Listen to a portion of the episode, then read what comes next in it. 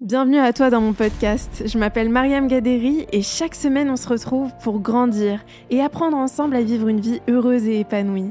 Ici on parle de développement personnel avec des invités inspirants qui ont des histoires à raconter et de la sagesse à partager en masse. Si tu cherches des idées, des outils ou de l'inspiration pour reprendre le pouvoir sur ta vie et devenir la meilleure version de toi-même, alors t'es au bon endroit.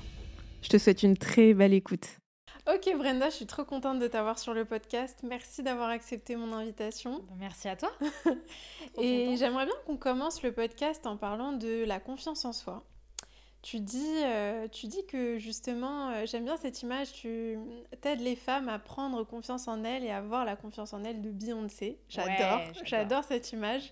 Pour toi, c'est quoi avoir confiance en soi? C'est quoi les clés de la confiance en soi?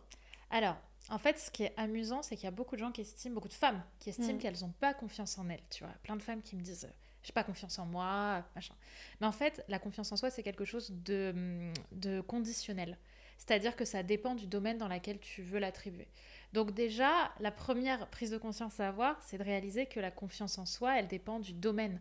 Donc une femme qui dit j'ai pas confiance en moi, déjà de base, c'est quelque chose qui est faux si tu arrêtes la phrase comme ça. C'est j'ai pas confiance en moi peut-être dans tel domaine, mais il y a des domaines dans lesquels on excelle. Par exemple, j'ai énormément de femmes, moi, dans ma communauté, qui ont des carrières fabuleuses, qui ont des, des jobs assez incroyables, mais avec les hommes, ça foire. Donc elles se sentent en manque de confiance en elles avec les hommes, et du coup, elles en font une généralité, alors qu'en réalité, quand tu vas creuser, quand elles sont en train de présenter un projet ou de diriger des équipes, elles performent.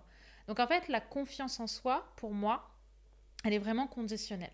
Mm. Maintenant, il y a quand même un point intéressant qu'on oublie beaucoup, c'est que la confiance en soi, c'est de la performance, mais c'est l'amour de soi qui est de l'être. Tu vois, moi j'aime bien, mm. euh, j'aime bien euh, mettre un petit peu ces deux valeurs en avant parce que tout le monde parle et c'est tant mieux parce qu'en vrai euh, c'est un peu le, point, le point qui attire la confiance en soi. Tu vois, j'ai pas confiance en moi, machin. Mais en vrai, quand tu vas travailler sur la confiance en soi, souvent le problème c'est surtout un problème d'amour de soi. C'est intéressant ça. Comment est-ce que tu vois ça? En fait, je dis souvent qu'il y a trois types de reconnaissance. Tu as l'amour de soi, l'estime de soi et la confiance en soi. La confiance en soi, c'est la performance, c'est le faire. Tu vois, c'est comment est-ce que je fais, comment est-ce que je pose des actions dans ma vie pour sortir de ma zone de confort et me sentir assez en confiance pour me dire que je vais pas en mourir. Tout à fait vrai. Ensuite, tu vas avoir l'estime de soi. L'estime de soi, c'est quelque chose d'intellectuel. C'est savoir je sais que je suis une femme bien, je sais que euh, j'ai une belle carrière, je sais que je suis jolie, etc. Tu vois, c'est vraiment tout ce qui est intellect, tout ce qui est un petit peu euh, cortical, si je puis dire. Et enfin, tu vas avoir le troisième point. Et le troisième point, c'est l'amour de soi. L'amour de soi, c'est ce qu'on ressent. Mmh. L'amour de soi, c'est être drivé par la peur ou être drivé par l'amour. Tu vois? Et souvent, euh, le, problème de fond est là, c'est le véritable noyau. C'est travailler son amour de soi. Mmh. Et c'est vrai que quand tu travailles ton amour de soi, tu réalises que euh, souvent on est drivé par la peur de rater quelque chose et pas par la joie de le réussir. C'est très vrai ce que tu dis. cette dynamique euh, où on est poussé ou bien on, soit on avance vers quelque chose, soit on est, poussé ou on C'est l'intention en fait. Vrai. Moi pendant longtemps, euh, quand j'étais plus jeune, jusqu'à mes 18 ans, je connaissais évidemment pas ces notions. Euh, j'étais tellement dans un manque d'amour de moi, dans une misère sentimentale affective, qu'en fait, quand je commençais avec un mec, je me disais de toute façon, il va me quitter parce que, euh, enfin, tout était drivé pour qu'il me quitte en fait dans ma tête. Donc même dans mon fonctionnement, je m'auto-sabotais beaucoup. Tu vois, je, je, prenais son énergie, je pleurais tout le temps. Tu vois, du coup, la relation, elle ne peut pas fonctionner. Et il faut pas oublier que, au fond de nous, notre, notre corps et notre cœur veulent que notre bien. Tu vois, je dis souvent cette phrase, tout en soi veut son bien, même l'ego. Tu vois, l'ego, c'est une sacrée notion. Euh, le problème, c'est que l'ego, tout le monde pense que c'est notre ennemi, alors qu'au contraire, c'est un allié vraiment puissant quand on sait le travailler et surtout quand on l'éduque. Donc, mmh, le, le, travail, pour moi, euh, véritable, c'est travailler en étant drivé par l'amour. Quand tu es drivé par l'amour et que tu pars du principe que tu vas réussir quelque chose, en fait, tu es vraiment dans l'intention de la joie, dans l'attention de l'abondance. Tu es mm. persuadé en fait que ça va marcher. Et c'est ce qui s'est passé moi quand j'ai lancé ma boîte par exemple. En fait, je, bossais un nombre d'heures incalculable, j'étais payée des misères en plus, mais je m'en foutais parce que mon projet me plaisait, parce que dans tous les cas, je savais que j'allais réussir. Tu vois, j'étais focus là-dessus, j'ai jamais douté.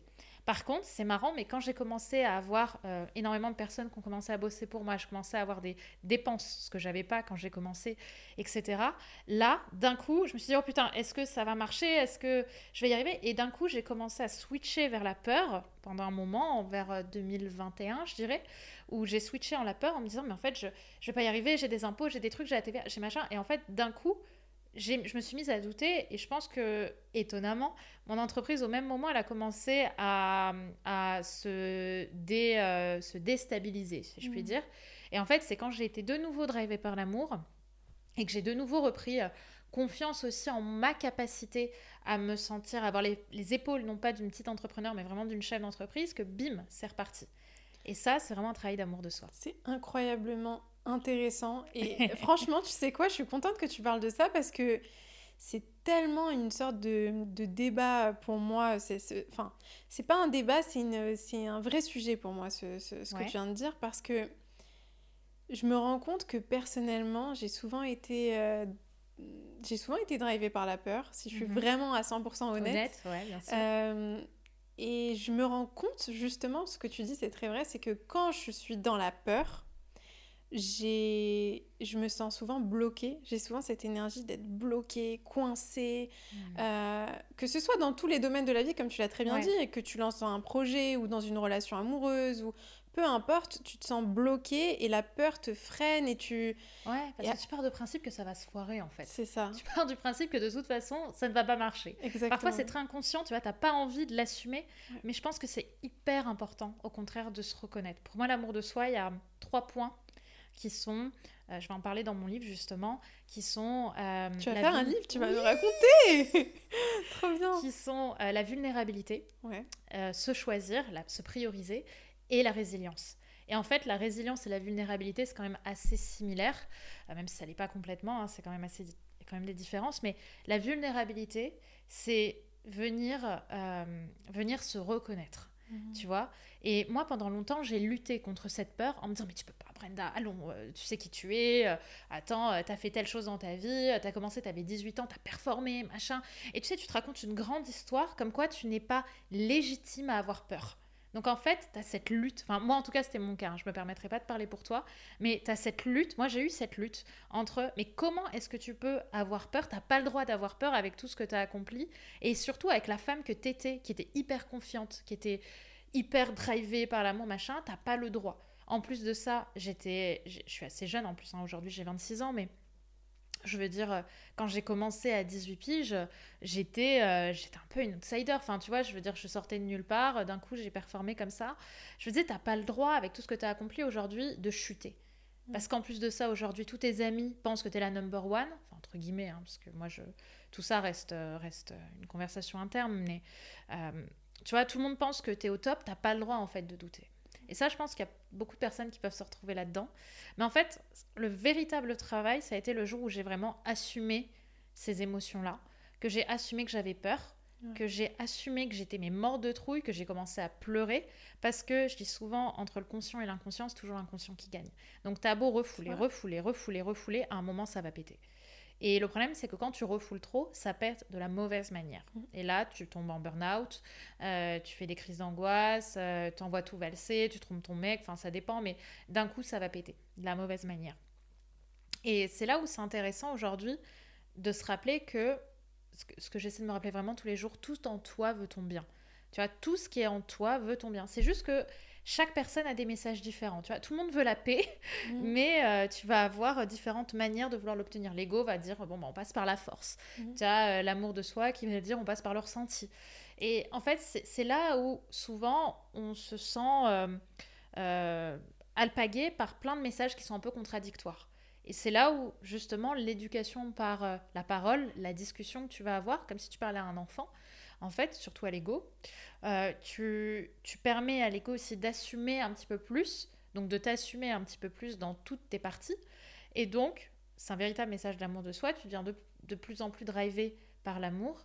Et donc, tu commences à reprendre confiance mmh. aussi euh, en, ce que tu es capable de faire et en te rappelant que dans tous les cas, quoi qu'il arrive, tu auras les épaules nécessaires pour assumer, assurer et euh, dans tous les cas, rebondir quoi qu'il se passe. Tu vois Ouais, donc euh, franchement, c'est super intéressant. Ce que je comprends, c'est que finalement, pour passer de la peur à l'amour, ce qu'il faudrait, ce serait accueillir cette peur au lieu d'essayer d'y résister. Totalement. Et, euh, et c'est intéressant parce que c'est vrai qu'on a tendance à avoir... Euh, c'est intéressant ce que tu as dit sur le fait que tu t'autorisais pas à avoir peur. Ouais. Tu vois, on, a, on a souvent c'est incroyable finalement parce qu'on résiste à, un sentiment qu'on ressent de toute manière et, ça, et qui est tout à fait légitime et naturel finalement aussi. Et ça le rend encore plus douloureux et plus... Euh, c'est ça, parce que c'est comme si tu ne te suffisais pas à toi-même. Mm. Tu vois, tu n'as pas le droit. Ça, ça n'a pas le droit d'exister en toi. Mm. Donc il y a un sentiment un peu euh, d'irreconnaissance. Ça arrive souvent d'ailleurs aux enfants qui ont été euh, abandonnés ou pas reconnus par un de leurs deux parents. Souvent c'est le père, malheureusement. Et euh, ça, ça fait que on refait ce schéma en se disant bon ben dans tous les cas je ne mérite pas d'être reconnu. J'ai pas le droit d'être reconnu, tu vois. Et du coup, comme on a cette croyance interne qu'on n'a pas le droit d'être reconnu, bah forcément on va on va faire en sorte de se mettre dans des situations qui vont venir confirmer cette croyance qu'on a de nous. Tu vois, c'est pareil avec les mecs. Moi pendant des années, euh, j'étais drive, enfin j'avais la croyance intérieure que je je ne pouvais pas. Je pensais que ma croyance était que je voulais être choisie. Ça, c'était l'histoire que je me racontais. Donc, je me foutais toujours dans des histoires euh, triangulaires. C'est-à-dire qu'il y avait toujours une autre nana quelque part. Mhm. Ça ne veut pas dire qu'il a trompé sa femme, parce que ça, pour le coup, euh, c'est pas un truc sur lequel je, moi je mets de la valeur. Mais c'était. Euh, il y avait. Il était en instance de divorce. Euh, il était en relation libre avec une autre, avec une femme, tu vois, etc. Et je me foutais toujours dans ces machins-là. Et l'histoire que je me racontais, c'était je veux être choisie, je veux être choisie, je veux être choisie. Ce que j'ai compris aussi euh, avec à force de travail sur moi, c'est qu'en fait, les croyances, ce qu'on vient confirmer, souvent, c'est l'opposé de l'histoire qu'on se raconte. Parce que je veux être choisie, je veux être choisie. Si c'était vraiment le cas, je serais choisie.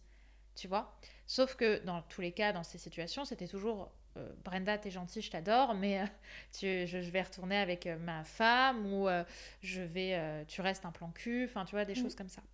Et du coup, ce qui s'est passé, c'est que j'ai réalisé que ma croyance véritable, c'était que je ne voulais pas être choisie. Oh, intéressant, intéressant, ouais.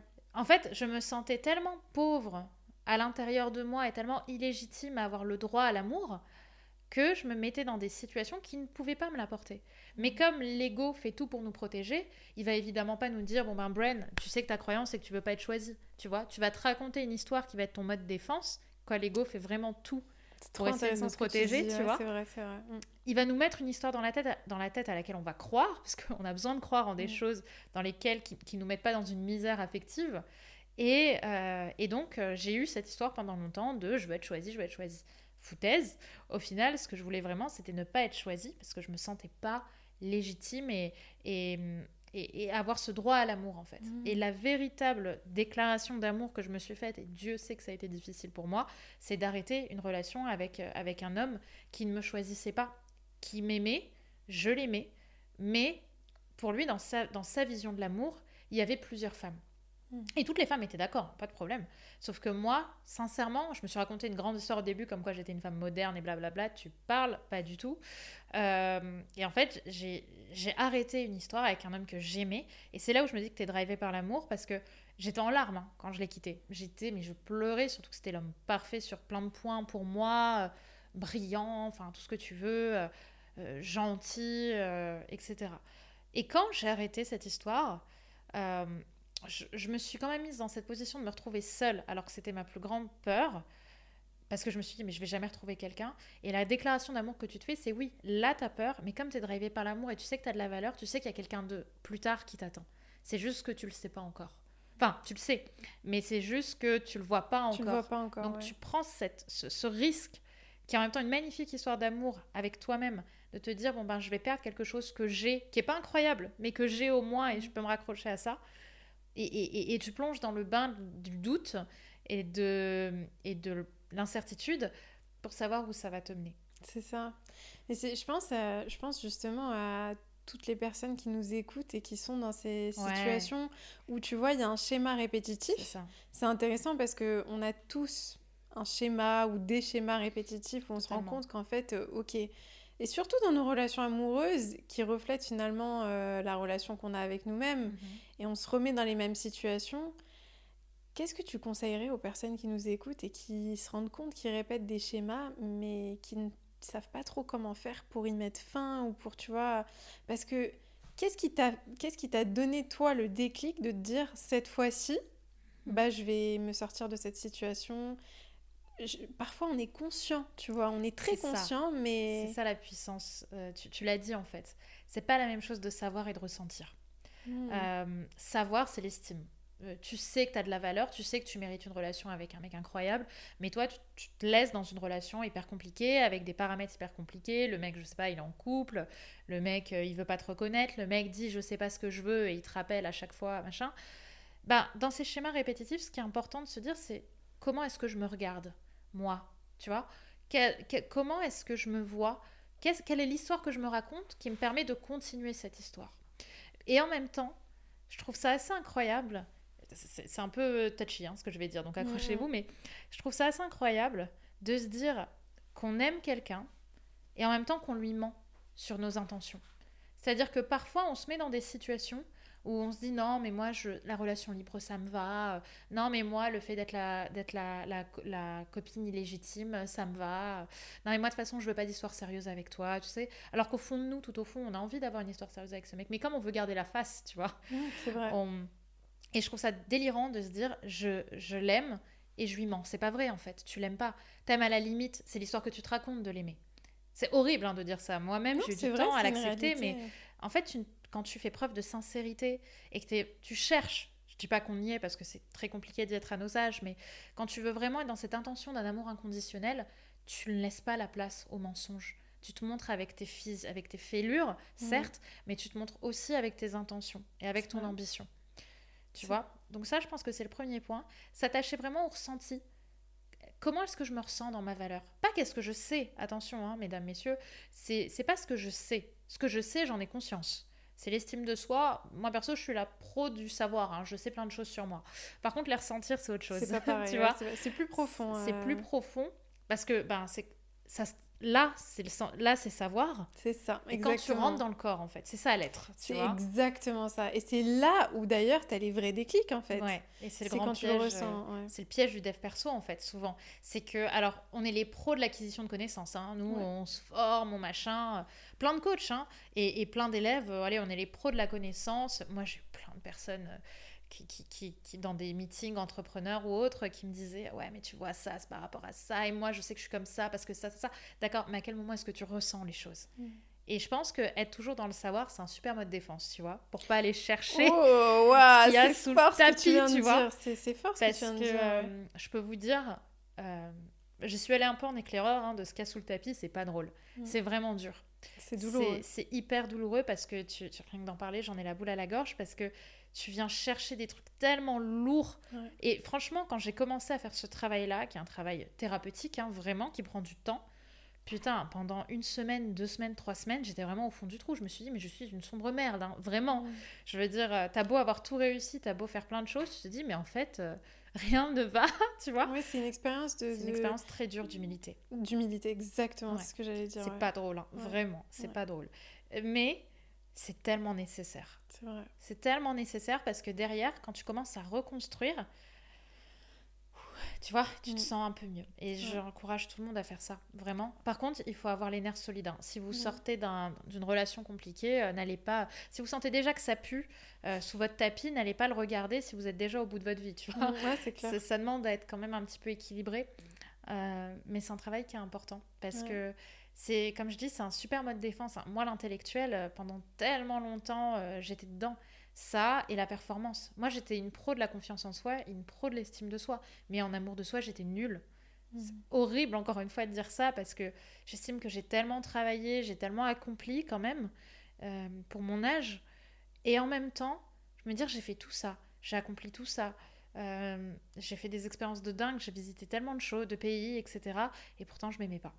Tu vois? J'avais beau tout avoir, la famille, l'argent, euh, l'intelligence, la culture, le succès, le succès, enfin tout ce que tu veux, je m'aimais pas.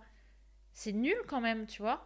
Euh, et ça, ça a été horrible de m'en rendre compte. Pourquoi ça a été horrible? Parce que tu te rends compte que certes, ici, tu as tout, mais à partir de là, il y a rien. Tu vois, es, en fait, la seule chose que tu ressens, c'est de la tristesse, c'est de la peur, Mhm. c'est du doute, c'est je suis pas capable. Et en fait, les seuls moments où tu arrives à faire les choses, c'est quand tu es dans la performance, tu performes, ou quand tu es dans l'intellect. Par exemple, moi, j'étais très douée en dissertation. Tu vois, à l'école, euh, je te faisais des disserts de ouf.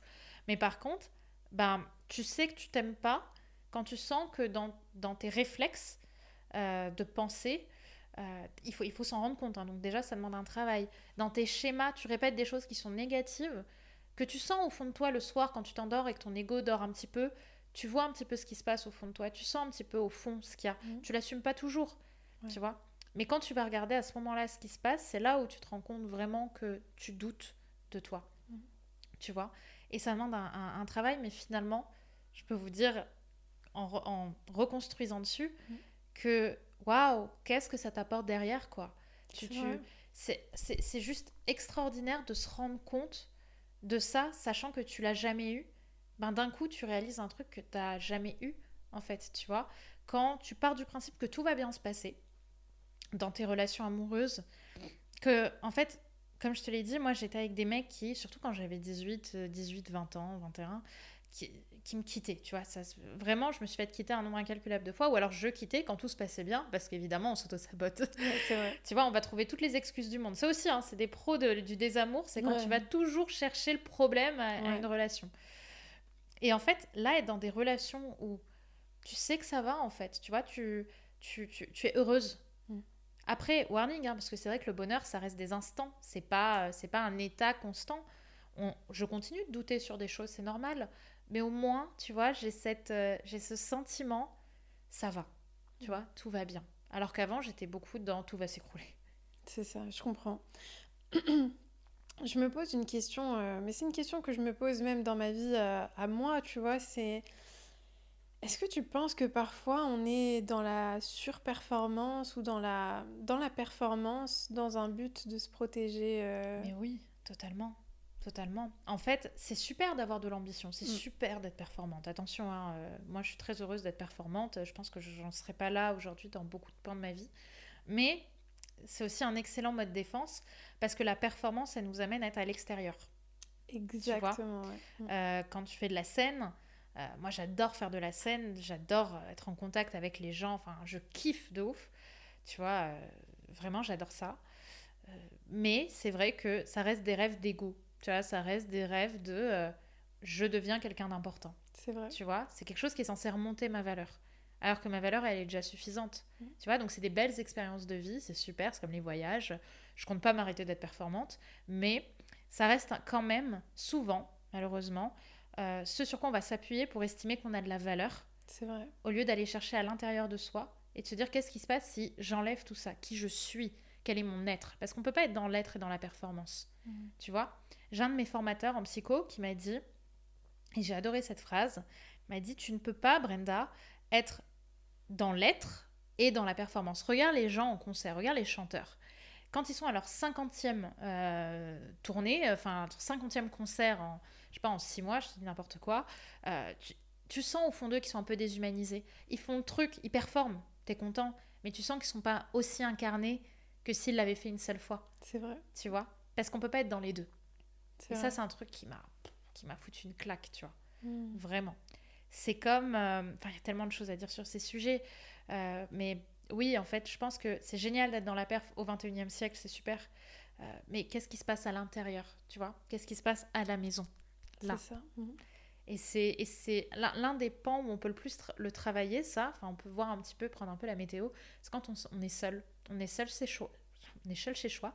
on est seul chez soi. Euh, Qu'est-ce qui se passe? Ouais. Et qu'on et qu'on fait autre- et qu'on fait rien. Tu vas faire du rien. Ça, c'est horrible, faire du rien. Mais est-ce que tu arrives à faire du rien? Moi, j'ai j'ai beaucoup Moi, de j'ai mal. beaucoup de mal hein, Mm. aussi. Mais c'est là où vraiment, en fait, tu, tu, tu te suffis à toi-même. Tu vois, C'est ça, parce que c'est c'est justement pour ça que je te dis et que je te pose cette question, parce que parfois, quand je fais rien, je me sens obligée. Je me sens, euh, ok, Ouais. là, il faut que je performe, il faut que je sois productive, il faut que je fasse quelque chose. Et, euh, et ça revient beaucoup, je trouve, à, ce que- à, cette- à, à l'ego dont tu parlais Ouais, aussi. ça. Mais ce que tu as dit qui était intéressant, qui m'a marqué, c'est que pour toi, l'ego, c'est pas l'ennemi. Comment Non. tu vois l'ego? Bah, l'ego, si, si on en vient déjà à la définition, ego, jeu, hein, en, en latin, euh, l'ego, c'est la partie de soi qui vit dans la peur constante de mourir. Tu vois, Mm. déjà, si on, si on regarde un peu en psycho ce que c'est, c'est ça. Donc, l'ego, c'est la partie de nous qui est restée un peu, euh, j'ai presque envie de dire reptilienne, qui est vraiment dans l'enfant, euh, qui est très instinctive. Mm. Et l'ego, certes, parfois, il nous, il nous fait être un personnage. Euh, tu vois, par exemple, euh, on a envie de dire un truc à notre mec, on va pas lui dire par peur qu'il nous quitte derrière. Donc on va être en mode non mais t'inquiète, fais ce que tu veux, tu vois. Ça c'est l'ego quand on Mm. dit à un mec fais ce que tu veux, alors que tu sais que t'as Ouais. pas envie qu'il fasse ce qu'il veut, t'as pas envie qu'il aille à cette soirée. Typiquement, Ouais. c'est de l'ego. Euh, je reviendrai là-dessus, mais par contre l'ego, quand tu regardes un peu plus, c'est grâce à lui quand même qu'on saute pas du huitième étage pour aller, euh, pour, euh, aller au premier. parce qu'on sait qu'on va s'éclater le cerveau en fait si on, si on saute du huitième étage. Donc on va prendre l'ascenseur, on va prendre l'escalier. C'est Mm. l'ego qui nous pousse à pas mourir, Mm. tu vois. Donc ça va être de façon hyper instinctive, hyper neurocomportementale, si je puis dire. C'est-à-dire qu'on va vraiment être, voilà, on va être direct, tu vois. Comme je t'ai dit, on va prendre l'ascenseur pour descendre, on va pas sauter du huitième étage. Donc il nous permet de survivre. Mais dans certaines situations, l'ego va, euh, comme je te l'ai dit, va faire n'importe quoi. Mais il va faire n'importe quoi parce qu'on l'a jamais éduqué et parce qu'il estime que c'est la meilleure chose à faire pour toi. En fait, quand, si je reprends cet exemple de fais ce que tu veux, euh, l'ego estime que si tu, tu lui dis vraiment ce que tu penses, tu te mets en position de faiblesse. Donc tu risques de mourir en fait. Parce que l'ego, instinct de survie, reproduction, hein, deux choses. Comme Mm. tout le reste euh, du cerveau. hein. On a deux désirs primaires primaires, euh, survivre et se reproduire. Donc quand il voit un danger quelque part, tel qu'il soit, euh, c'est une réaction instinctive et génétique de bloquer le danger. De, et comment on fait quand on n'éduque pas? On veut être plus fort que la personne en face. Mhm. Et pour ça, il y a, y, a, y a plusieurs façons. Soit on va devenir plus fort, soit on va fuir. Est aussi les pros. Euh, et, et on va dire que ce sont les deux raisons principales. Soit on va affronter, on va être dans la confrontation, dans le combat. Et c'est là où on a des grosses colères, des disputes, etc.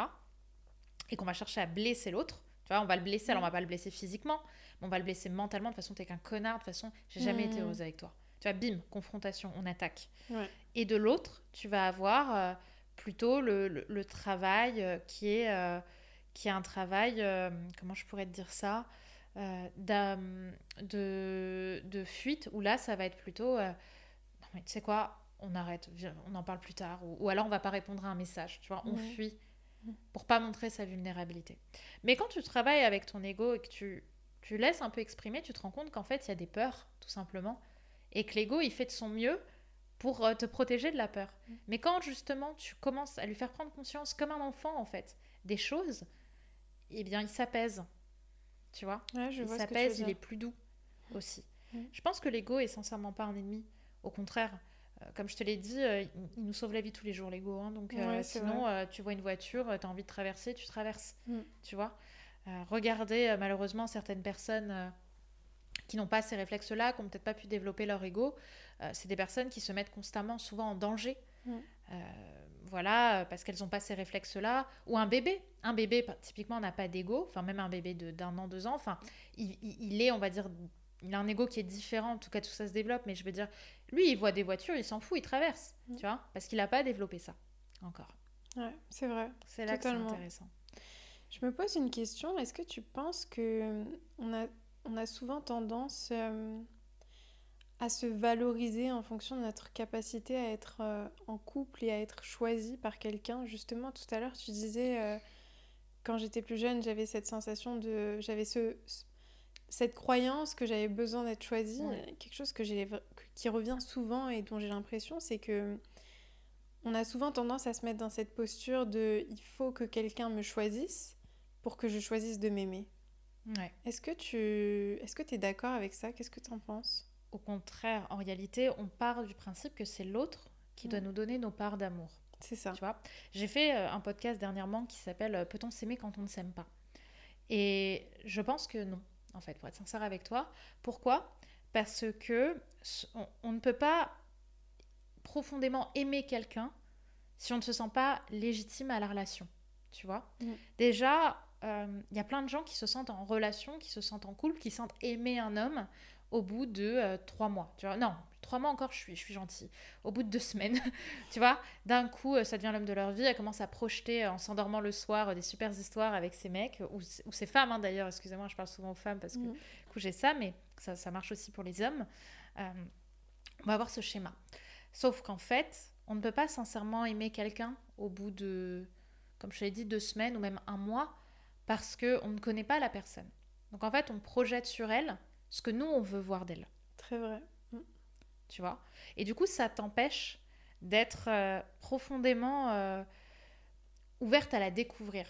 Parce que du coup, tu, tu n'es pas euh, réaliste dans la personne que tu vois et tu vas souvent refuser ou même lui en vouloir de ne pas être ce que tu attends. Tu C'est comprends? très vrai ce que tu dis, c'est très vrai. On a, on a souvent cette tendance à, à avoir cet idéal, Ouais. ou cet idéal du partenaire qu'on veut, qu'on veut avoir, et on va essayer de, de faire rentrer cette personne dans cet idéal plutôt que d'accepter cette personne pour ce qu'elle est. euh. C'est ça. Et en fait, du coup, bah, on, on croit à l'histoire qu'on se raconte. Tu vois que ce mec est comme ça, comme ça. Sauf que quand il commence à nous montrer qu'il est peut-être pas comme ça, nous, ça nous déçoit, nous, ça nous énerve. On se sent euh, euh, embêté, tracassé par euh, tout ça. On commence à faire des histoires. Et, et- et en plus de ça, on va souvent utiliser l'autre pour se décharger de notre propre mal-être. Mm. Moi, j'étais euh, l'experte là-dedans. C'est-à-dire que, tu vois, je pouvais pas m'empêcher de faire des histoires. Je pouvais pas m'empêcher de lui raconter euh, combien je doutais de moi. Mais tu sais, pas, pas en assumant ce que je disais. C'était en mode rassure-moi. Ah. Laisse-moi te prendre ton énergie. Tu vois Et en fait, les mecs, ils finissaient par se barrer.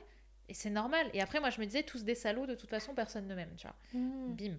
Je suis contente de me raconter l'histoire, tu vois Mais t'es forte de reconnaître ça euh, parce que je, je trouve que c'est vraiment euh, probablement la clé pour se, se, se débloquer de ce schéma ou de nos schémas, c'est de, de reconnaître que on, on a un mode de fonctionnement particulier qui nous est... Mais c'est en même temps très douloureux, difficile de se mettre en face de soi et de se dire, ok, C'est piquant. c'est quoi ma part de responsabilité et quelle est ma part de, de toxicité dans tout Ah ça ouais, en fait? Parce que, euh, comme je dis, enfin, comme j'aime bien le dire, euh, on se sent souvent victime de l'autre, mais on voit pas combien l'autre est notre victime. Mm. Tu vois Combien on utilise aussi l'autre pour croire à l'histoire qu'on se raconte, qu'on voit pas avec réalisme. C'est vrai, c'est vrai. Euh, et je pense que c'est important. Évidemment, il y a toujours des, des faits des deux côtés, tu vois. Euh, mais je pense que c'est important de, de, de travailler sur ce que nous, on peut améliorer pour se sentir mieux. Pas pour être en couple, tu vois. Moi, pendant longtemps, j'ai voulu perdre du poids pour être en couple.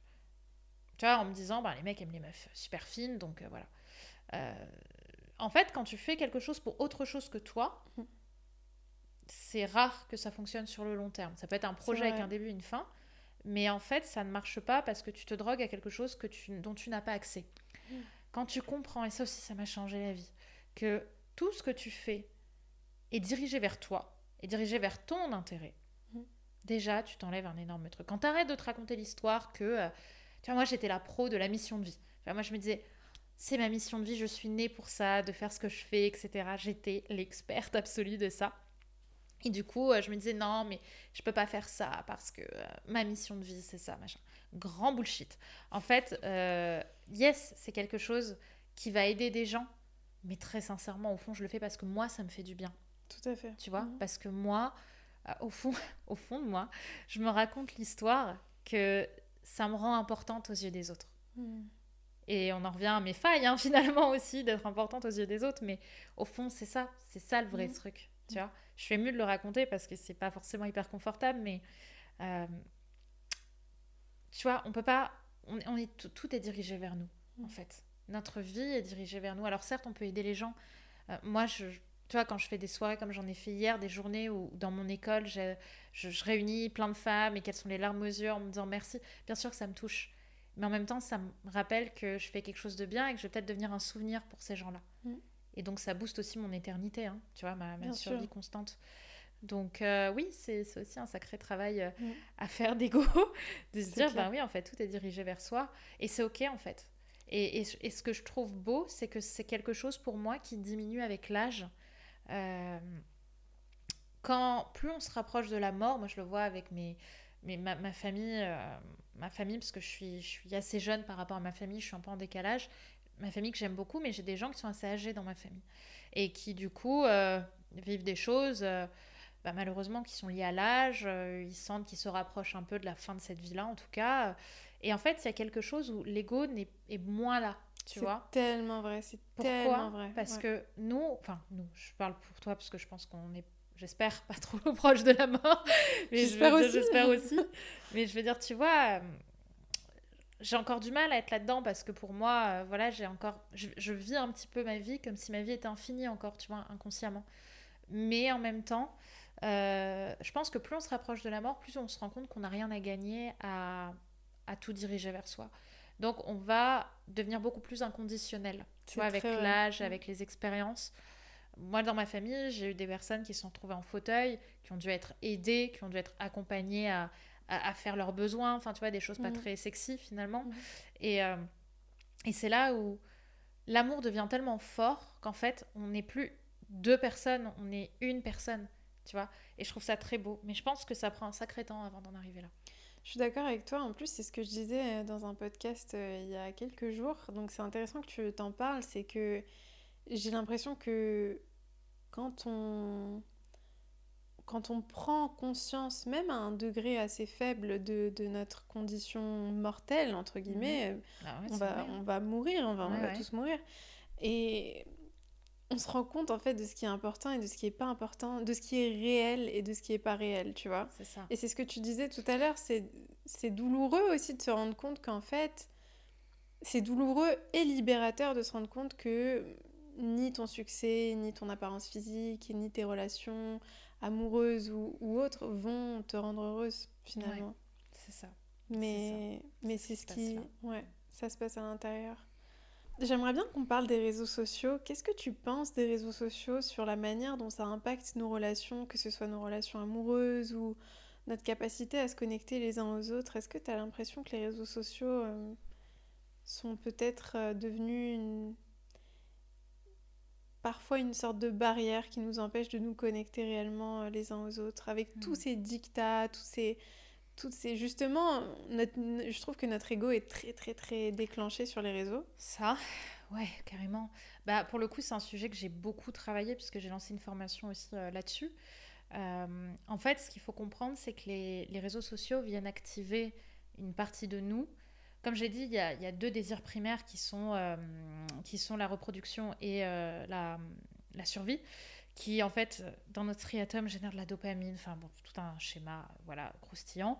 Mais en fait, ce qui se passe, c'est qu'il y a d'autres désirs un peu complémentaires qui sont liés à ces deux-là, mais qu'on va diviser pour mieux les comprendre. On va avoir le repos, on va avoir l'obtention d'informations et, roulement de tambour, euh, l'augmentation de son statut social. Mm. Avoir un haut statut social, ça nous génère un maximum de dopamine, donc l'hormone de la motivation, du bonheur pour certains, etc. Et en fait, ce qui se passe, c'est que quand on est sur les réseaux sociaux, cette activation du, du haut euh, niveau social, il est tout de suite hyper stimulé. D'ailleurs, quand on regarde euh, comment a été créé Instagram ou d'autres réseaux, euh, ça a été analysé pour ça, hein, pour rendre accro, Mhm. tu vois. Et pourquoi est-ce qu'on on, on devient accro aux réseaux sociaux? Parce qu'on se donne le sentiment de vivre la vie de quelqu'un d'autre. Tu vois Euh, Du coup, on va liker, on va s'insurger. Par exemple, beaucoup de haters, je pense que tu en as aussi. Euh, et, et en fait, ce qui se passe, c'est que les gens qui, se, qui, qui s'insurgent, qui s'énervent, certes, ils sont pas avec toi, mais du coup, ils sont contre toi. Mhm. Du coup, ils sont contre toi, donc ils sont avec quelqu'un d'autre. Hop, du vrai. coup, je me sens dans la vérité parce que je suis contre cette personne. Mhm. Et à l'inverse, tu vas avoir des gens qui vont te défendre parce que eux, ils se retrouvent en toi. Et comme moi, j'admire euh, Mariam ou j'admire euh, Brenda, etc. Eh bien, je me sens un peu comme elles parce que je me retrouve dans, la, dans leur vie parce que j'ai envie d'avoir leur vie. Tu vois, en gros. Mhm. Et euh, du coup, oui, je pense que ça impacte. Et le problème de ça aussi, c'est que parfois les réseaux vont prendre le dessus sur une relation parce que on va regarder la relation, euh, je sais pas, d'Iris Mittener avec son copain, euh, de machin avec son copain. On se dit ça, c'est la relation que je veux. Donc on va projeter. La projection, c'est un sujet passionnant aussi. Je pourrais en parler des heures, mais on va projeter l'image qu'on veut euh, dans de notre relation parce que on va se dire du coup, moi, je veux la même relation. Et du coup, ce qu'on a projeté sur la relation euh, de, je sais pas, on va dire de Iris, parce qu'elle m'est venue, et de son copain, euh, ça va être euh, ce que je veux moi dans ma relation. Sauf qu'on oublie que les réseaux, c'est une toute petite partie de la, de la vie de quelqu'un. Et même d'ailleurs, le personnage qu'on est sur les réseaux, hein, moi quand je me filme comme ça, c'est pas naturel, tu vois. C'est, c'est, tu vois, je me dis pas, ben tiens, c'est comme si je parlais à mes copains. Oui, c'est une idée, mais je joue un personnage malgré moi. Hmm. Quand je suis sur les réseaux, c'est normal. Tu, tu, tu, tu, ne peux pas être toi-même quand tu es avec, un, avec ta tête en, en retour caméra, en, en te regardant, tu vois. Et du coup, on oublie que euh, c'est pas la vraie vie et on va vouloir vivre la vraie vie comme on voit la vie artificielle des réseaux. Et du coup, on va avoir des attentes très fortes. Par exemple, il y a un, un, un conte que j'adore, mais qui est terrible là-dessus, c'est, euh, je sais plus, euh, objectif couple ou couple inspiration ou euh, comment on appelle couple, euh, couple, goals, tu vois, mm. des trucs comme ça. Je regarde des reels là-dessus, je deviens folle. Tu vois, les mecs, ils sont, les mecs et les meufs, ils sont dans des endroits incroyables, avec une meuf qui un corps incroyable, le mec qui un corps incroyable, et on les voit s'embrasser euh, en haut d'un gratte-ciel. Ah, moi, ça me fait rêver. Hein. Moi, je me dis évidemment que je veux ça. Sauf qu'en fait, du coup, tu oublies que c'est peut-être fictif, que ça a été préparé, parce que du coup, ça serait pas filmé sinon. Et, et que la vie, c'est pas ça. Mais du coup, toi, tu vas te dire, je suis dans mon lit en pyjama avec mon masque sur la gueule et, euh, et, mes, et mes cheveux en bataille. Cette vie-là, je l'aurai jamais. Même si je la veux. Du coup, ça casse hmm. ton amour de toi. Parce que tu te dis que tu seras jamais suffisante. Et c'est là où les réseaux sont dangereux. Ouais, c'est vrai. Et puis il y a aussi le côté, euh, je trouve, euh, gratification instantanée. On voit tout de suite à travers le nombre de likes qu'est-ce que la qu'est-ce que le groupe valorise. C'est-à-dire, bah voilà, comme tu dis, par exemple, tu vas voir une vidéo ou une photo d'un couple euh, avec tous les critères parfaits que tu peux imaginer. Hein, bien sûr. Et puis tu vois en fait euh, à quel point les gens valorisent ce couple. Et finalement, tu te dis, bah en fait, euh, si c'est assez primaire comme mode de fonctionnement, mais on va se dire, ok, si je veux être valorisée, il faut que j'ai euh, le même couple ou il faut que je ressemble à ça en mmh, fait. Ou, euh, ou aussi moi personnellement, ce, que ce qui, ce qui m'a fait beaucoup souffrir, c'est euh, de me comparer. Pendant longtemps, je me comparais aux images de, des mannequins ou des, ou des femmes que je voyais sur Instagram qui avaient la peau parfaite et ça et si. Mais justement, après moi aujourd'hui, je suis vraiment dans cette optique de me dire, j'ai envie au maximum de ma capacité de me montrer comme je suis sur mes réseaux euh, et de surtout pas jouer un rôle. Si je me sens pas capable de me montrer authentiquement comme moi-même, comme je suis, je le, je le fais pas, je me montre pas. Mm. Parce que justement, je trouve que on perd cette connexion euh, véritable les uns aux autres quand on n'arrive plus à être vulnérable, comme tu disais, tu vois quand on n'arrive plus à être soi-même. En fait, ce qui est hyper intéressant dans ce que tu racontes, c'est aussi de réaliser que entre déjà on essaie de se rapprocher. Moi, j'essaie de me rapprocher le plus de qui je suis quand je parle à ma communauté ou des choses comme ça. Mais c'est vrai que déjà, ce que j'analyse, c'est la différence qu'il y a entre ce que je parais et ce que je ressens en moi. Mmh. Déjà, il y a un monde. Hein. Parce que même là, entre ce que je te dis, enfin, ce que je ressens, ce que je te dis, ce que, enfin, ce que je veux te dire, ce que je te dis, ce que tu entends, comment mmh. tu le traduis, comment la communauté qui nous regarde le traduit, il y a un monde. C'est vrai. Tu vois parce que, euh, parce que je pense que sincèrement, c'est très difficile euh, de, de parler de soi, enfin de réussir à faire ressentir des choses. D'ailleurs, il y a Chloé Bloom qui a sorti un super podcast cieux euh, dernièrement qui dit dans tous les cas, au fond, nous, on sera toujours seuls. Tu vois, c'est sombre à l'intérieur de nous parce que en nous, tu, tu, vois que c'est. en fait, on n'est jamais vraiment connecté aux autres. On peut vivre un grand moment ensemble, on peut avoir le sentiment d'avoir le même sentiment au même moment, au fond de nous, on est un peu seul, tu vois. Il n'y a pas de. Euh, personne n'arrive à ressentir ce que je ressens. Tu vois, moi, j'ai beaucoup ressenti, je sais pas toi, mais ce truc où je m'allongeais le soir et je me disais, je suis triste, et personne va ressentir ce que je ressens, en fait, tu vois. Mm. Et euh, je trouve ça très beau de commencer à en parler. Je suis d'accord. Euh, c'est hyper. Et, et surtout, de... c'est ça que j'adore aussi dans le métier de psy, c'est la capacité qu'ils ont, qui est extraordinaire, à ne pas mettre d'intention quand on parle de nous. C'est-à-dire qu'on va juste parler de nous, on va juste sortir les choses, et le psy ne prend jamais parti.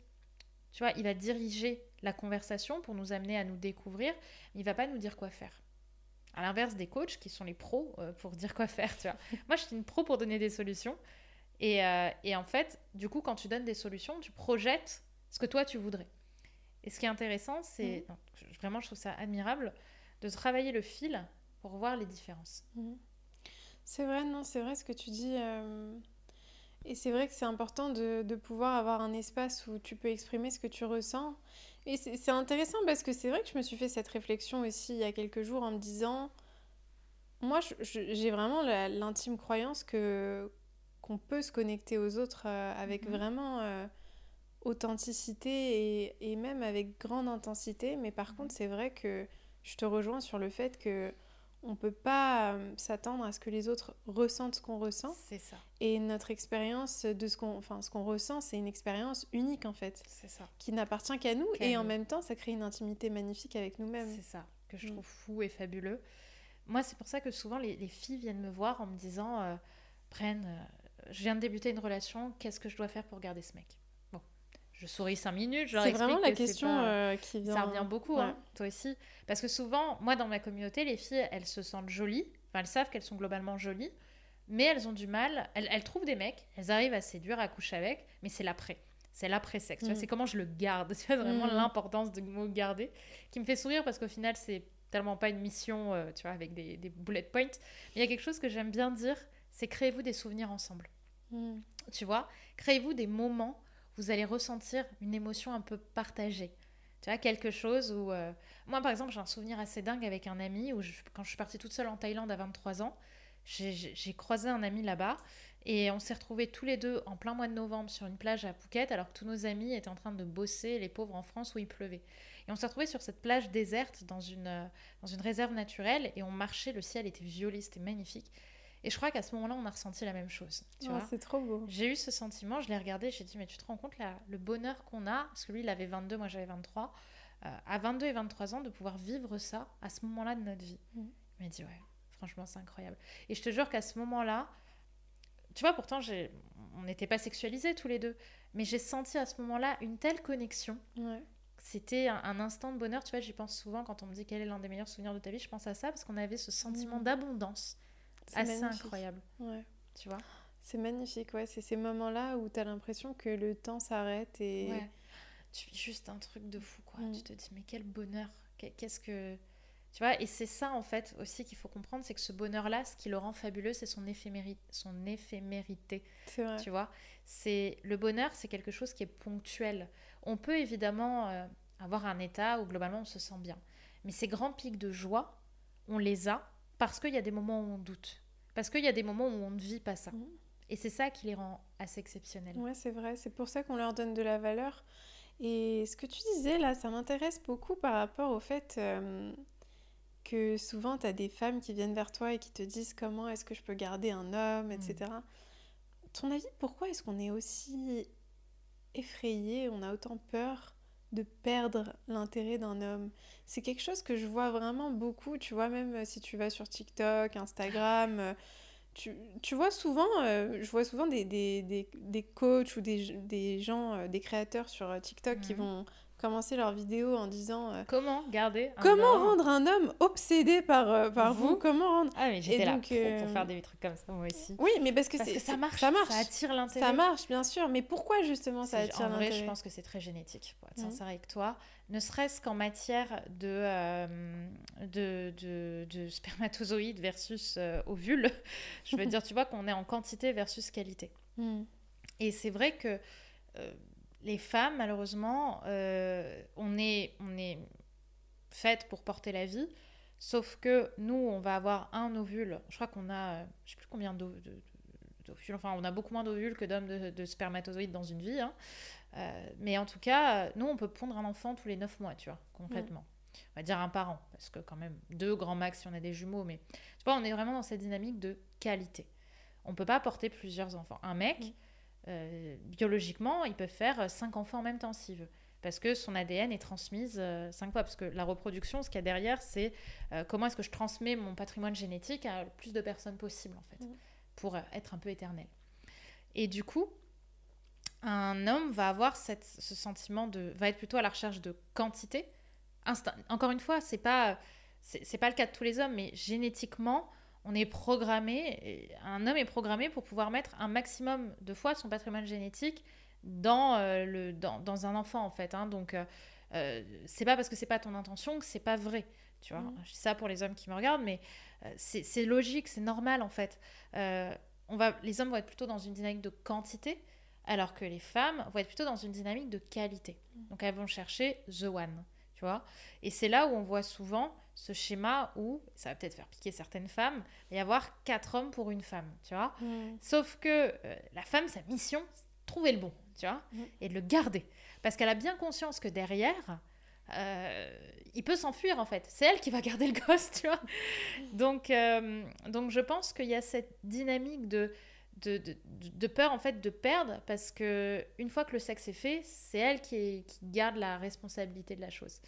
Et, hum, et d'ailleurs, c'est pour ça que le mariage a été créé. hein, quand tu regardes un petit peu, euh, alors il y, a- il y a différents discours, hein, mais je trouve, ça, je trouve celui-là assez intéressant. Le mariage a été créé pour euh, verrouiller, euh, si je puis dire, les hommes une fois que l'acte a été fait Mm. tu vois? Et d'ailleurs, tu regardes les dynamiques sociales, c'était très différent avant l'arrivée de la contraception. hein. Euh, avant la pilule, euh, c'était très compliqué. Il y avait beaucoup de femmes qui se retrouvaient sans argent parce que les hommes les abandonnaient derrière. Sauf que vu qu'elles étaient, avaient couché avant le mariage et qu'elles avaient des enfants, ben, personne n'en voulait, personne les, tu vois, elles travaillaient, elles avaient des difficultés à trouver des travaux, etc. Euh, mais du coup, il y a ce sentiment de garder un homme vois, parce que parce qu'on veut garder le contrôle du géniteur, en fait, tu vois aussi. Mhm. Et d'un côté, je trouve ça totalement euh, légitime, euh, génétiquement parlant, Euh, mais de l'autre, c'est intéressant aussi de voir, euh, de, de, de voir toute la, tout ce que ça implique aujourd'hui au XXIe siècle Ouais, c'est ça. tu vois? C'est marrant parce qu'il y a un neuroscientifique, je disais ça dernièrement, qui disait que en général, on dit que l'amour dure trois ans parce que c'est pas de moi hein, pour le coup, hein, donc euh, venez pas me taper dessus si vous pensez que c'est pas moi, vous pensez que j'ai tort, mais qui disait l'amour dure trois ans parce qu'il faut à peu près trois ans à un enfant pour être euh, dégourdi, pour pouvoir survivre, tu vois, pouvoir euh, tenir droit, euh, marcher, manger, parler. Il faut trois ans. Donc en fait, ce sont les trois années où le couple va durer pour le développement de l'enfant et après, c'est, tu vois. Mm. Je trouvais ça intéressant. Euh, du coup, oui, on va avoir ce sentiment de je garde aussi par, par peur de se retrouver seul, euh, abandonné, etc. Donc, euh, c'est intéressant. Et, du coup, au 21e siècle, à, notre ère, à notre époque, je pense qu'il y a toute cette mémoire déjà génétique qui nous pèse un peu dessus et que c'est intéressant, non pas de, s'en éloigner, parce que je pense que c'est une belle chose de vouloir créer des relations sur le long terme, mais de ne pas, te mettre, de ne pas se mettre cette dynamique euh, d'instinct de survie. Tu vois, c'est-à-dire que j'ai pas d'autre choix que le garder, sinon tout se détruit. Mhm. En fait, le problème de beaucoup de, de- de personnes qui manquent d'estime, d'amour ou de confiance en soi, c'est qu'elles vont utiliser l'autre pour. euh, elles vont utiliser l'autre comme un moyen d'avoir ce qu'elles veulent. C'est ça. Et en fait, l'autre n'est pas humanisé, c'est juste un moyen pour avoir l'affection qui leur manque. Mhm. Tu vois vrai, c'est vrai. Et c'est là où parfois on va même garder un homme au, au détriment euh, de notre propre respect. Tout à fait. Tu vois? Tout à fait. Je, je suis curieuse, qu'est-ce que tu penses du mariage, toi? Oh, bah, pour le coup, euh, moi, j'aime, moi je, je, je pense sincèrement que c'est une jolie notion. Je suis peut-être un peu traditionnelle, hein, certains diront peut-être que je suis vieux jeu, mais moi je trouve ça beau, en fait, cette déclaration. Mhm. Je dis pas que c'est une obligation, parce que je pense qu'il y a énormément de couples qui évoluent sans, et c'est très bien. Euh, mais dans mon cas, pour le coup, assez personnel, j'aime ce sentiment de, de, euh, de fondre la relation un petit peu, tu vois, dans, dans l'or. Euh, tant que ça reste quelque chose de sain, encore une fois. Par contre, j'ai beaucoup de mal avec les personnes qui disent bon le mariage, le mariage, le mariage, le mariage, c'est comme une urgence. Moi, ma grand-mère, bon, elle a 98 ans, donc euh, on lui pardonne. Mais à mon âge, euh, elle me dit toujours, j'étais mariée, j'avais trois enfants, hein, quatre même. Et elle me dit le mariage, le mariage, le mariage. Évidemment que ça m'épuise un peu, je t'avoue. Ouais, je comprends. J'en ai un peu marre. Mais euh, pour moi, en tout cas, la notion que j'ai du mariage, c'est la construction et la sécurité. Certes, on n'a pas besoin de mariage pour se sentir en sécurité, mais je trouve ça assez beau de se dire on se met mutuellement dans une situation où on se choisit. Ah, ouais, c'est une vois belle façon de le, de le décrire, ouais. Mm. Euh, voilà. Après, encore une fois, je pense que c'est pas une obligation. Je pense que pour le coup, c'est totalement personnel ce que je raconte. Euh, mais moi, par exemple, j'ai sincèrement envie de me marier. Mhm. Mais je pense que c'est aussi culturel. je pense qu'il y a plein de choses derrière qui sont, qui sont liées à ma propre histoire et à mon propre patrimoine générationnel. mais je trouve ça beau, cette image, moi, du mariage, de la construction d'une vie ensemble. Tu vois, de se dire, on, se met en équipe. C'est ça. C'est une jolie métaphore. En fait, le mariage en soi, si on enlève évidemment l'aspect légal euh, des impôts et compagnie, ça reste une métaphore hein, mm. de l'union, du, partenariat, de ne former qu'un, si mm. je puis dire. Je trouve ça assez joli. Après, encore une fois, ça dépend ce qu'on en fait. Je pense pas que pour être heureux, on ait besoin de se marier. C'est vrai. Mm. Je vois ce que tu veux dire. Hum, il y a quelque chose qui m'intéresse aussi, c'est euh, aujourd'hui, on est en 2023. Et on est dans, un, dans, un, dans une ère où on rencontre les gens, euh, surtout en ligne, surtout sur les applis de rencontre. Euh, je crois que j'ai lu une stat récemment qui disait que 80% des rencontres, elles se font euh, sur des applis de rencontre. Ça m'inquiète un peu.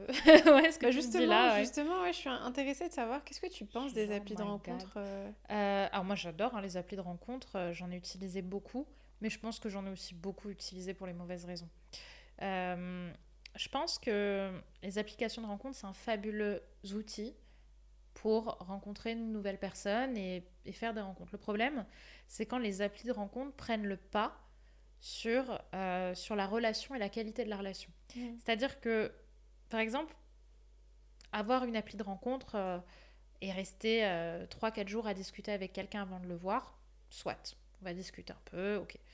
Mais quand on reste des mois Genre, il y, a une émission qui était sortie, qui était pour moi une calamité absolue. Euh, et si on se rencontrait C'était sur M6. Ça me dit quelque chose. C'était une émission. ah oui, oui, oui. Hein, euh. C'est pas l'histoire avec la fille euh, qui avait. qui avait, qui avait fait un, du catfishing ou qui avait changé. Je sais rien, je sais pas, mais en tout cas, cette émission, derrière, ça a amené des gens à se rencontrer alors que ça faisait des années parfois qu'ils s'étaient pas vus. Enfin, ça fait des... ils se sont jamais vus en fait, et ils se rencontrent là. Oh oui, je me rappelle qu'il y en a eu un, il y a eu justement un épisode qui, a, qui a fait un scandale. Un scandale, euh, oui. Puisque la fille avait menti sur ses photos. Et... Bah, peut-être, oui, oui, ça, il y en avait plein, des filtres, des machins. Bon, soit euh, chacun fait ce qu'il veut, mais je trouve ça terrible de rester des années à parler avec quelqu'un qu'on ne connaît pas. Pourquoi? Parce qu'on ne fait que projeter, projeter et projeter la personne qu'on veut avoir derrière. Et on va se raconter une grande histoire qui va être génial pour nous, mais qui est peut-être absolument pas réaliste. Donc on vit dans la fuite, on vit dans l'imaginaire en fait, et c'est terrible. Pour moi, encore une fois, les applis de rencontre sont un fabuleux moyen pour rencontrer une nouvelle personne et potentiellement rencontrer la bonne. Mais le problème euh, de ça, c'est que avant de rencontrer la personne, on vit dans quelque chose de très irréaliste. Et souvent le piège, c'est qu'encore une fois, on va projeter, projeter. Et qu'est-ce qui se passe quand on projette? On fuit le réel et on va se, se mettre dans notre imaginaire qui est l'endroit où tout se passe bien. Mm. Tu vois? Euh, Je trouve ça intéressant parce que ça, ça amène à des, à des, à des, des idées euh, comme quoi euh, le réel est moins intéressant que, que ce qui se passe dans notre tête. Mm, vrai. Tu vois? Et là, je vous invite à parler, à travailler, enfin à lire tout ce qui se passe avec la machine à expérience. Je crois que c'est État et Utopie de Édouard Musnik, je suis pas sûre du nom. Euh, qui, parle de cette chose-là où on peut parfois fuir vers l'imaginaire. Est-ce que c'est notre but? Est-ce que c'est notre condition? Pas forcément. Euh, mais en tout cas, c'est intéressant d'aller analyser ça. En tout cas, euh, voilà, pour moi, quand je quand je, j'encourage sur les sites de rencontres, mais avec quand même recul, c'est-à-dire qu'on va parler, mais on va rapidement passer par le téléphone ou mmh. par des vocaux. Pourquoi? Parce que la voix, pour moi, c'est un élément non négociable d'attirance. Je sais que génétiquement, moi pour le coup, enfin génétiquement, j'en sais rien, mais je veux dire, je suppose que je suis extrêmement attirée par la voix. Si la voix ne marche pas, je, je peux pas. Tu vois, ah j'ai beau tout faire, euh, je ne peux pas être attirée par quelqu'un qui parle comme ça. Ce qui m'est arrivé plusieurs fois, malheureusement. Euh, tu peux avoir vraiment un mec incroyable en face de toi. Euh, s'il a une voix de canard, moi, je sais que j'ai un souci d'attirance. C'est vraiment tue l'amour. Hmm. Ça m'est personnel. Mais je pense que quand même, quand tu regardes un petit peu ce qui, ce qui attire, je pense que ça fait, fait partie, est vraiment présent. Donc, pour moi, la voix et l'aisance que la personne a. Ça hmm. te permet euh, de, vraiment avoir une, euh, une, discussion un peu plus, euh, une image un peu plus réaliste. Par exemple, un jour, j'ai rencontré un. Je vais vous raconter une histoire drôle. j'ai rencontré un. C'était une époque où mon papa était à l'hôpital à cause euh, de, du Covid et compagnie. Donc, c'était une période un peu dark. Euh, j'étais. Euh, et du coup, je, je, devais rencontrer un mec et je ne l'ai pas rencontré parce que, du coup, étant à l'hôpital tous les jours, c'était pas très drôle. J'avais pas envie de sortir. Euh, et il se trouve qu'il m'a relancé un moment. Mon père commençait à aller un peu mieux. Donc, je me suis dit, ok. Le mec était hyper beau. Franchement. Euh, il avait une super conversation dans les textos qu'on s'envoyait, euh, hyper intéressant, génial. J'arrive au rendez-vous, donc quand même, je prends une heure, mini, enfin, je prends une heure, je prends deux heures de mon temps pour y aller, euh, me, me, préparer avant, etc. Sachant que, bon, j'avais vu avec ma mère, parce que comme mon père était à l'hôpital, mais bon, je me suis dit, ça va me détendre, ça va me faire du bien. J'y vais, avec toutes mes attentes inconscientes, du coup, hein, mmh. forcément. J'y vais et en fait la personne que j'avais en face de moi était pas du tout la personne que j'avais imaginée. Parce que bah, déjà elle était plus petite, ah. pas précisé sa taille. Ok, bon, à la limite, euh, ça, euh, chacun sa chance, hein, malheureusement là-dessus. Euh, mais même dans sa manière de parler, en fait, ça n'allait pas. Tu oh. vois, ça n'allait pas. Et à un moment, je me souviendrai toujours de ça. Tellement ça me, ça me fait rire aujourd'hui. On parlait d'un coach et euh, parce que j'avais dit que j'étais coach, et du coup, il me dit Ah, et tu connais cette personne? J'ai dit Ah, ouais, ouais, je la connais et tout. Il me dit Ah, bah, c'est génial, moi j'ai acheté sa formation pour apprendre à draguer sur les sites de rencontres. Et j'étais en mode Oh, c'est pour ça C'est pour, ça, ça Je te jure J'ai oh, rigolé. J'ai appelé du coup, parce que c'est un ami, je l'ai appelé, j'ai dit Mec, tu peux pas faire ça, genre t'as créé un monstre là. Le mec était incroyable par message, vraiment. Et derrière, ça n'a pas matché. À partir de là, je me suis dit, maintenant, je passe forcément par le téléphone avant de rencontrer, mm, mm. parce que je ne peux pas aujourd'hui me permettre d'aller à un rendez-vous, de prendre du temps, qui est quand même ma valeur la plus précieuse, si je mets pas un maximum de chance de mon côté pour que la Au moins passer un bon moment. C'est-à-dire qu'au-delà du fait que, bah, que, que ça mène quelque part, mais que tu puisses passer un bon moment et que ce soit pas... C'est ça, c'est ça, que ce soit pas une tare, ou tu sais, parfois, mm. malheureusement, tu es tellement déçu que d'un coup, tout redescend. Voilà, donc à partir de là, ce qui est intéressant, c'est y aller sans attente, mm. même si c'est embêtant et que c'est compliqué, hein, parce que qui dit attente dit déception. Tu peux pas être déçu si t'as pas d'attente. C'est vrai. Euh, y aller avec un peu plus de, de... Enfin, vérifier avant en amont au maximum si la personne nous attire, donc vérifier sa voix, euh, son aisance aussi au téléphone ou, par vocal, tu vois, c'est quelque mm. chose que je vois. Et euh, bah, tout simplement, si cette personne, au moins en photo, nous attire un peu. Euh, et derrière, bah, c'est sûr qu'il y a des choses par contre qui se voient vraiment que dans le réel, c'est-à-dire la gestuelle, euh, voilà, les, les, moments de blanc, euh, les habitudes. ça, évidemment, ça se vérifie mmh. après. Ouais, c'est vrai. Comment est-ce que tu...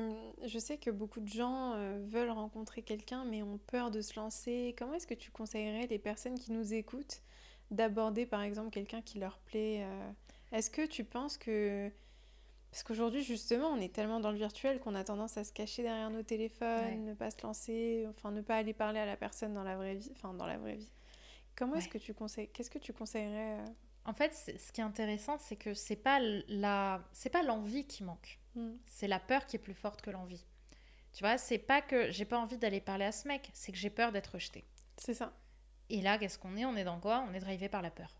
Exactement. Tu vois où on mm. vient? C'est ce genre de cheminement. pour ça que je parle souvent d'avoir la confiance en soi de Beyoncé dans mon mm. école, parce que quand on voit Beyoncé, encore une fois, ça reste une projection, mais on se dit, elle a pas peur, tu vois. On sent qu'elle a pas peur. Tu vois mm. Et ce que j'aime bien avec cette, euh, cette notion-là, et c'est ça que j'encourage aussi à faire, c'est de, de, travailler ce que j'appelle l'alter ego.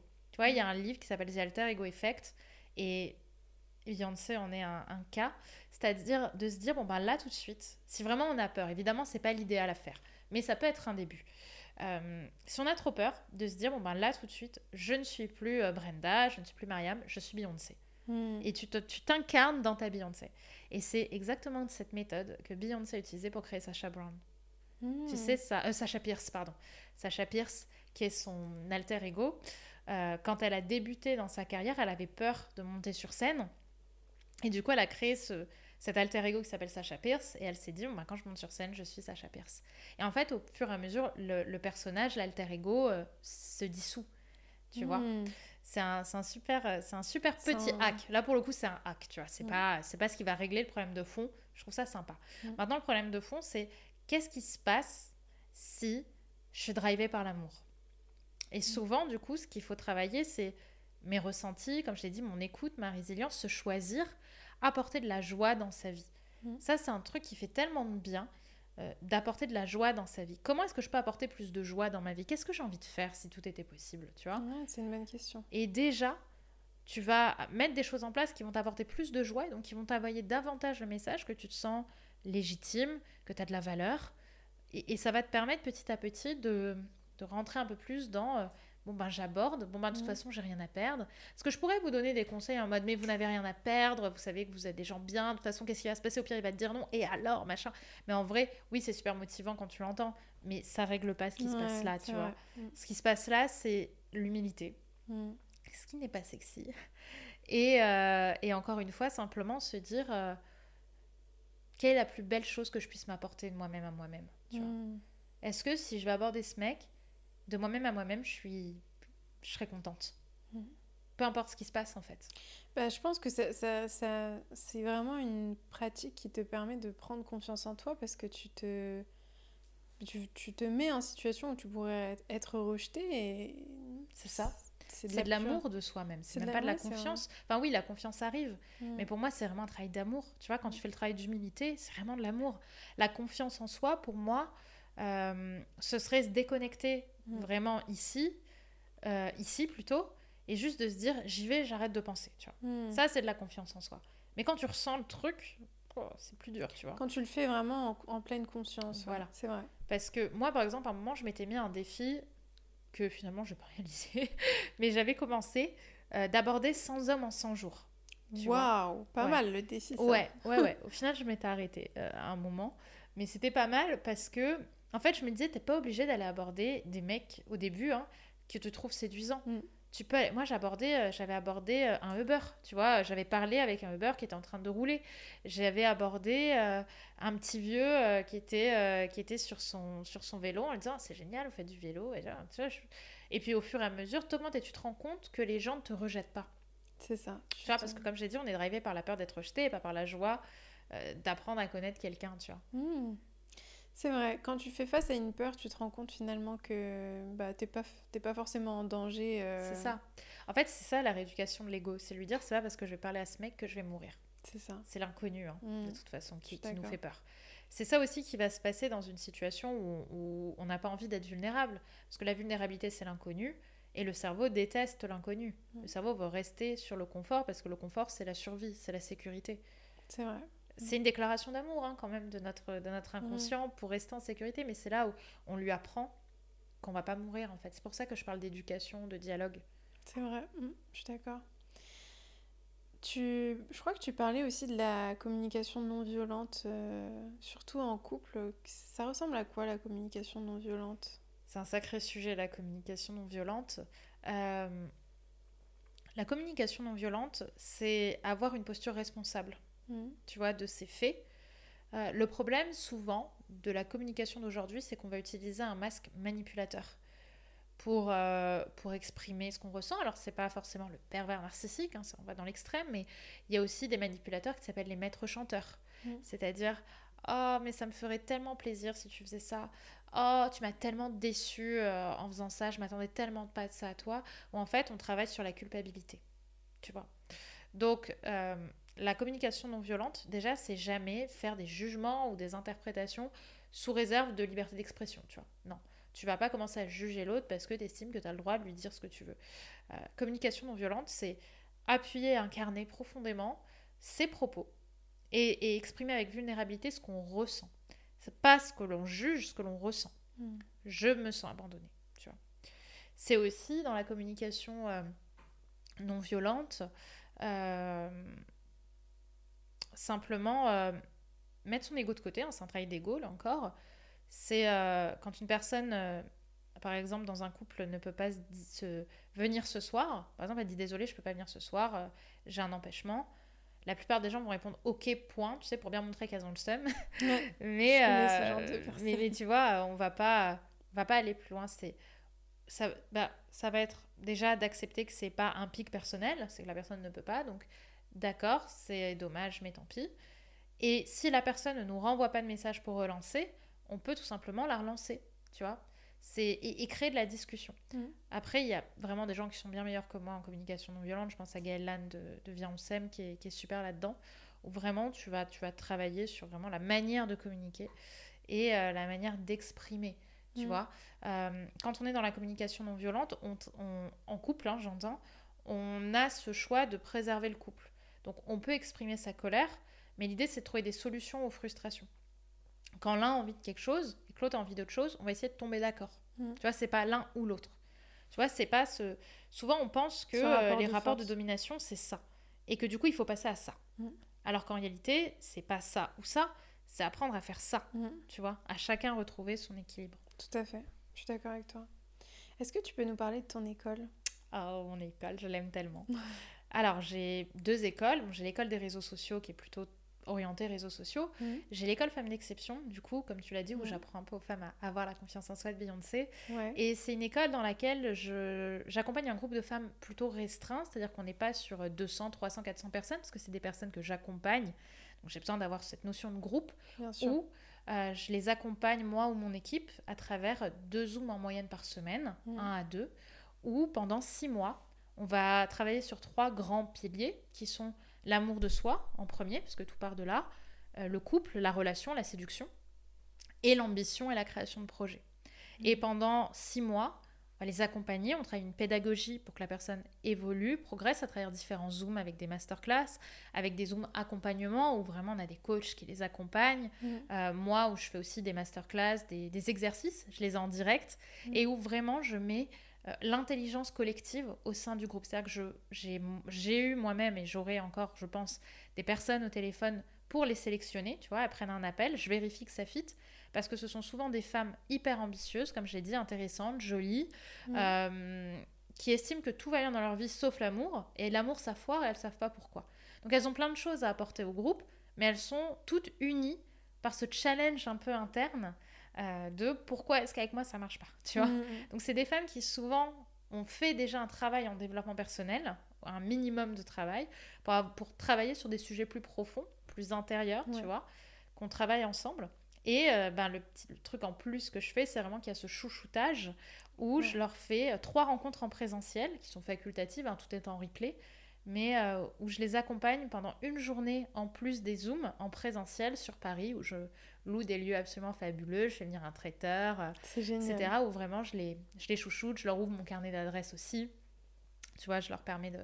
Je fais venir de belles personnes aussi dans l'école, tu feras sûrement partie aussi. Ouais. Euh, où vraiment il y a cette dynamique de vouloir aller plus loin, se développer, euh, travailler son, son ambition et c'est pas des gens mous quoi, tu vois. Moi Mm. je veux, mon, mon critère quand j'ai les gens au téléphone, c'est est-ce que j'ai plus d'énergie et de joie après l'appel qu'avant, Ça, c'est un excellent indicateur. tu vois? Mm, Si la personne elle m'a déprimée et qu'elle est pas bien et que, tu vois, non. Par exemple, j'estime que je suis pas psychologue, vraiment.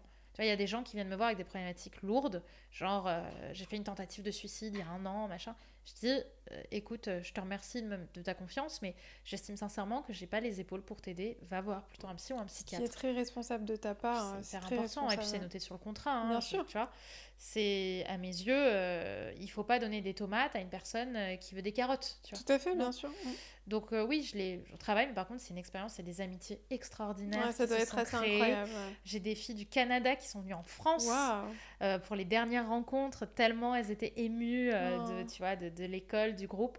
Donc ouais, si c'est quelque chose qui vous Ça intéresse, euh, euh, n'hésitez pas à m'en parler. Bah, de toute façon, je vous conseille à tous d'aller suivre Merci. Brenda, que ce soit sur Instagram, TikTok, YouTube. Ouais. C'est brenda.boucris, c'est bien Euh, ça? Brenda Boucris, tout collé. Brenda, Brenda Boucris. sur euh, Instagram. De toute façon, on va ouais. mettre tes pseudos. Alors, j'ai trois petites questions pour terminer le podcast, Allez, la tradition du podcast. Euh, première question, si tu avais la petite Brenda devant toi, la version de toi enfant, qu'est-ce que tu lui dirais? Je dirais, waouh, si tu savais tout ce qui va se passer. Là, je sais que tu as peur, je sais que tu es déprimée, mais tu vas voir ce qui va se passer. Et tu vas voir combien tu vas grandir et combien, euh, grâce à toi, Mm. je suis devenue quelqu'un de bien. Oh, Tu vois C'est touchant, ouais. Ouais. Et deuxième question, si tu avais justement, au contraire, la version de toi plus âgée, la version, la Brenda de 80 ans devant toi, tu penses qu'elle te dirait quoi? Elle me dirait, ben, on a fait des choses. Je dirais, purée, il y a des trucs quand même, euh, t'as un peu abusé. Quelques soirées que t'aurais pas dû faire. Euh, non, c'est une très bonne question parce que pour le coup, on pose souvent la première, mais moins la deuxième. Mm. Euh, je pense qu'elle me dirait, t'es qu'au début. Tu vois, mm. vraiment, tu vas voir. Un... Et confiance. Ouais, ça c'est un bon conseil. J'aime bien poser cette question parce que je trouve que ça nous permet d'avoir une idée, tu vois ce qu'on disait tout à l'heure, quand on, on, se rapproche de la ouais, mort, c'est ça. On, on, on, se rend compte de ce qui est important. Ouais. ouais. C'est quoi l'impact que tu aimerais avoir sur le monde, sur les autres? C'est continuer le chemin que j'ai commencé, en tout cas pour l'instant, parce que je sais mmh. pas qui je serai dans 5 ans ou 10 ans, mais c'est aider vraiment profondément les êtres humains, même si je m'adresse surtout aux femmes, je pense qu'on peut parler pour le coup des êtres humains, à, se dire il y a une porte de sortie mm. à mon mal-être, tu vois. Euh, moi, j'ai créé ça à la base, vraiment à l'origine, parce que j'aurais adoré que la Brenda qui n'a pas confiance en soi, qui a 14 ans, elle puisse tomber sur ce genre de vidéo mm. ou de contenu. Qu'elle sache que la phrase qui a changé ma vie, la confiance en soi s'apprend. C'est vraiment la phrase qui m'a le plus euh, marqué dans ma vie. Euh, se dire ouais il y a une porte en fait. Il y a des choses qu'on peut faire. C'est pas une fatalité de ne pas s'aimer. C'est pas une fatalité de rater ses relations amoureuses. C'est pas une fatalité de ne pas avoir confiance en soi dans ses relations amoureuses. Et ouais je pense que si j'arrive à avoir cet impact là d'aider les gens à être drivés par l'amour à accomplir des projets à prendre confiance en leur capacité à sortir de leur zone de confort dans différents domaines je pense que je pourrais dire que déjà j'aurais réussi ma vie, euh, ma vie professionnelle et, une petite partie de ma vie personnelle, bien sûr. Bah, c'est magnifique, franchement. Euh, franchement, bah, merci beaucoup. je bah, suis trop contente d'avoir fait cet épisode avec toi. C'était une conversation hyper enrichissante. Donc euh, merci et puis je, je, vous encourage tous à suivre Brenda. De toute façon, on va mettre tes pseudos juste en dessous de l'épisode. Avec plaisir, merci. Merci Brenda. Merci à toi.